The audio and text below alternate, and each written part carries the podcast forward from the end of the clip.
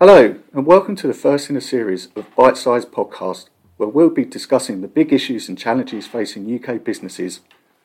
I'm Chris, and today I'm joined with my colleague Judith Curran, partner and head of employment at Clarkson Wright and Jakes. Hi, Judith, how are you? All right, Chris, thank you. Thanks for joining us. Thank you. So, our first topic of conversation focuses on the easing of lockdown measures and the subsequent transitioning of our employees back into the workplace. In the four step roadmap released recently, the government confirmed the guidance to work from home, wherever possible, will remain up until the 21st of June at the very earliest.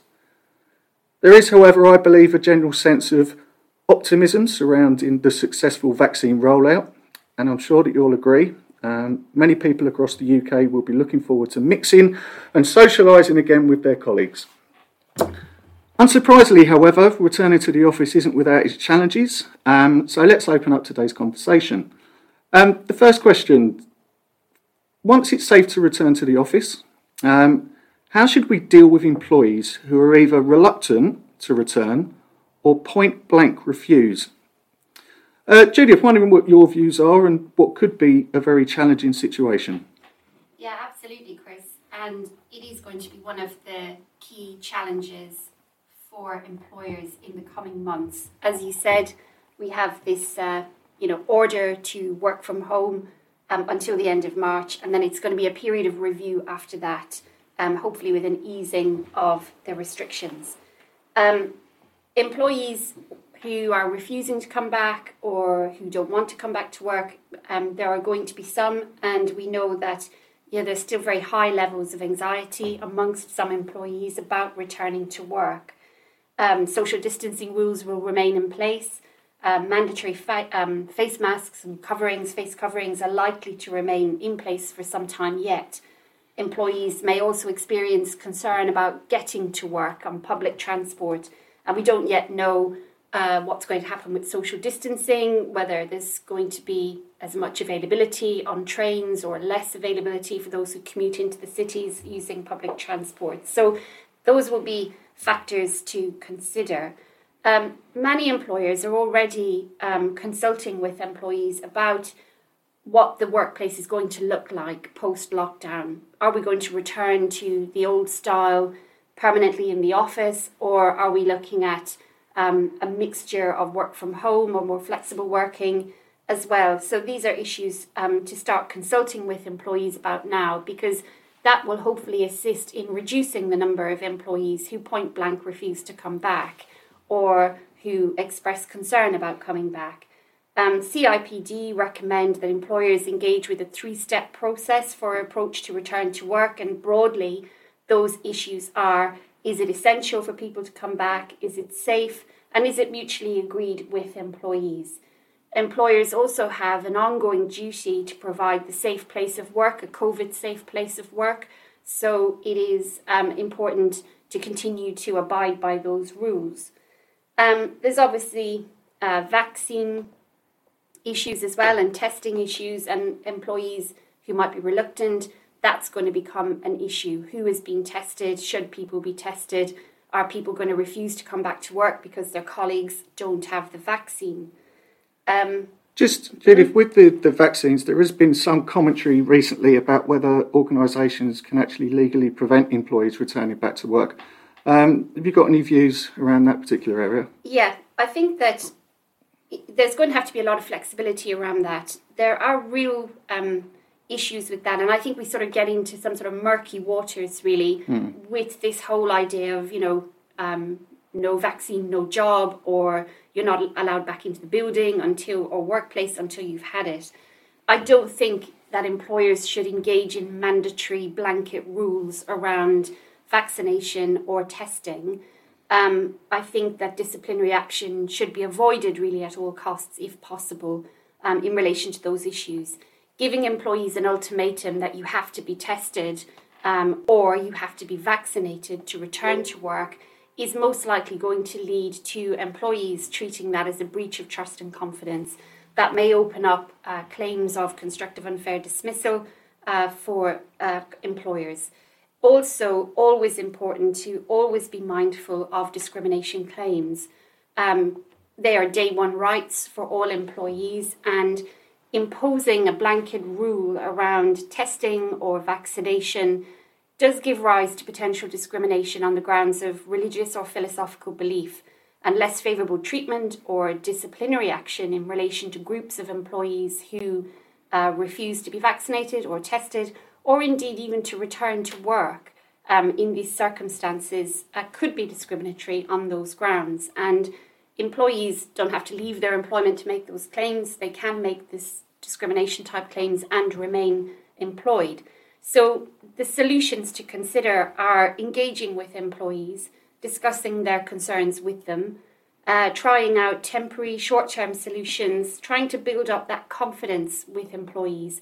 And many employees may have been out of your business for upwards of a year now. So there are some big challenges in getting people to, to come back and, and feel that it's safe and the working environment is safe.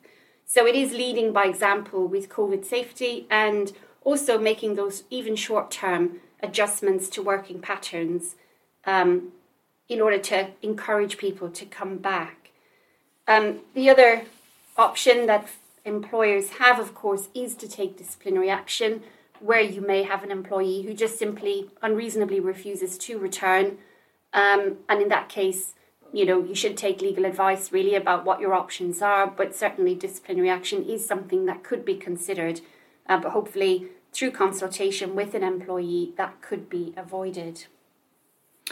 All right, all very good stuff there, Judy. Thank you. Um, so, there's obviously significant benefits to be had from having fully occupied workplaces. Um, and I think we're all pretty much aware of most things, such as you know the social inclusion, the social cohesion, the increased uh, creativity, amongst many others. But remote working has afforded many people much greater flexibility and a greater sense of freedom and autonomy. And I think it's generally accepted um, that many of these employees don't want to give this up or be reluctant to see this removed. So I think as a result, I believe we'll see an increase in statutory flexible working requests. Um, and I think now more than ever, employees need to give careful consideration to these requests, especially considering we've successfully managed to work remotely for such prolonged periods of time. So, on this topic, uh, Judy, how do you think employers should handle such requests given our recent working practices? Yeah, absolutely. There's going to be an issue. Um, and interestingly, um, there are campaigns in place at the moment, some consultations taking place around a change in the law so that all employees would have a day one right to make a request for flexible working. Um, currently, employees need 26 weeks service and can only make one request every year. Um, a lot of employers already go over and above those statutory requirements and they're happy to deal with um, informal or formal flexible working requests but absolutely, it's anticipated that people will seek a change to their working patterns once we are all required to return to work and there's a change in the rules. Um, I think having a policy is really important, um, giving people guidance about what they should put in their application, encouraging employees to actually think through the changes that they envisage to their own working pattern and how that might impact the business before making these kind of applications it's important to consider all requests that are made. Um, and there are several business reasons which you, as a, an employer, can rely on to refuse a change in working patterns. And those include things like you couldn't reorganize the work amongst other people, um, you couldn't recruit anyone else to do the work that the person now doesn't want to do, for instance. Um, flexible working might affect quality and performance you might not be able to meet your customer demand, amongst a couple of other reasons. And also, it's important to note that before the pandemic, only about 5% of the population actually did work flexibly or work from home. And also, I think what we're going to see now is less of that sort of traditional, I want to drop my days, sort of four days to five, five days, that sort of thing, um, and we're probably going to see more requests to work from home but remain a full time employee, which is slightly different from maybe the more traditional working requests that we've seen. Um, it, as Chris says, there are proven benefits to flexible working. We know that people, and the research shows that people who work from home are generally healthier, more productive. They'll go the extra mile for their employer, um, and it gives good work life um, balance. It helps with retention rates um, and attracting good talent as well to your business. Um, home working, though, for the past year has been imposed on all employers, and at the moment, we know that a lot of people are working from their kitchen tables, their dining rooms, their bedrooms. Uh, people who share live in shared accommodation are juggling life and family commitments, and people in shared accommodation, particularly, have have struggled in some cases because they're living and working in one room or a bedroom, um, which is not a normal working environment. So, whilst we may see an increase in applications for flexible working or a change in working patterns, it isn't recommended that employers assess those requests based on the lockdown working conditions that many people have. Um, it isn't a normal working environment, and to do um, to assess an, a request for flexible working, or particularly home working, employers really need to assess it in more normal working conditions. Who is at home? Does the person have a dedicated workspace, a private workspace for meetings um, or private conversations? Um, when the lockdown restrictions ease and, and more normal life resumes, will it actually be possible for that employee to work normally um, going forward? Other things to consider as well are management of that remote worker. How do we measure their performance as well as well being of remote workers? Um, for those who already live alone, and we've seen lots of issues with isolation during the lockdowns already. So, how do we support those people um, and how do we keep in touch with them? As well as the people who work from home and blur the boundaries, people who just work longer and harder and then become ill because, again, research shows that's what happens. People become stressed, there's then poor performance issues and sickness related absence. It's about training managers in how to manage remote workers, communication being key as well, about keeping in regular contact. And actually, can your business realistically work in that way? Are you able to work remotely effectively? Um, on a more permanent footing. Also, other points are home workers' uh, policy. It's advisable to have a home workers' agreement with the employee um, concerned and also to carry out risk assessments mm. of their home.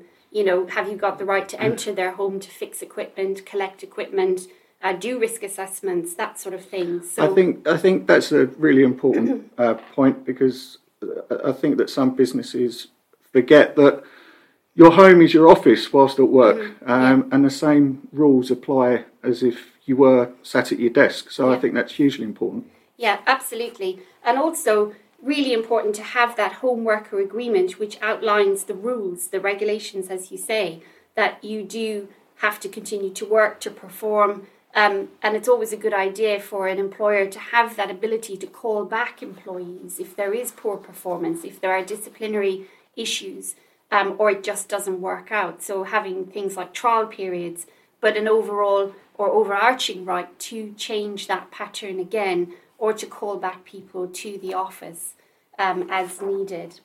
Um, finally, I suppose other issues that employers can think about as part of any more flexible working requests are, and we're seeing a lot of it already being talked about in the media, you know, the hybrid working pattern, that mix of home working and office based working.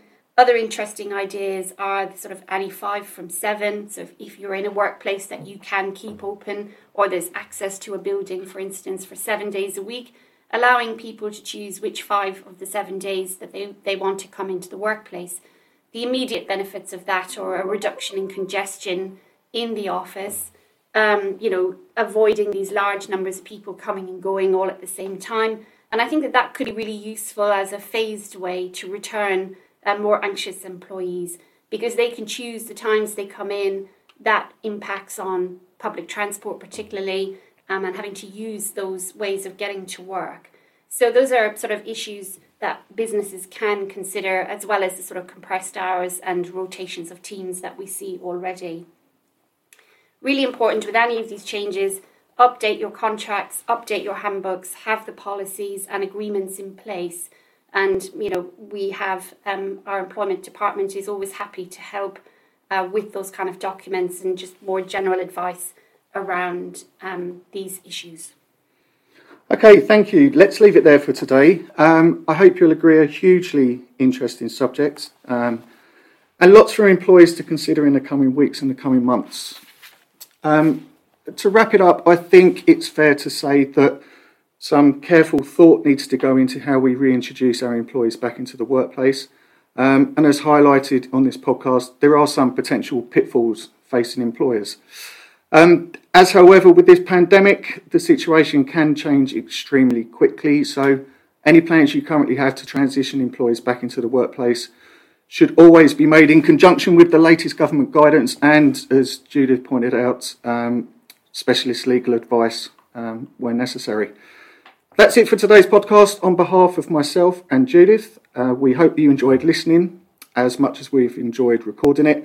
We will be recording and posting another podcast soon, so look out for that. And we can and we hope that you can join us for that one. So until the next time, thanks for listening and goodbye.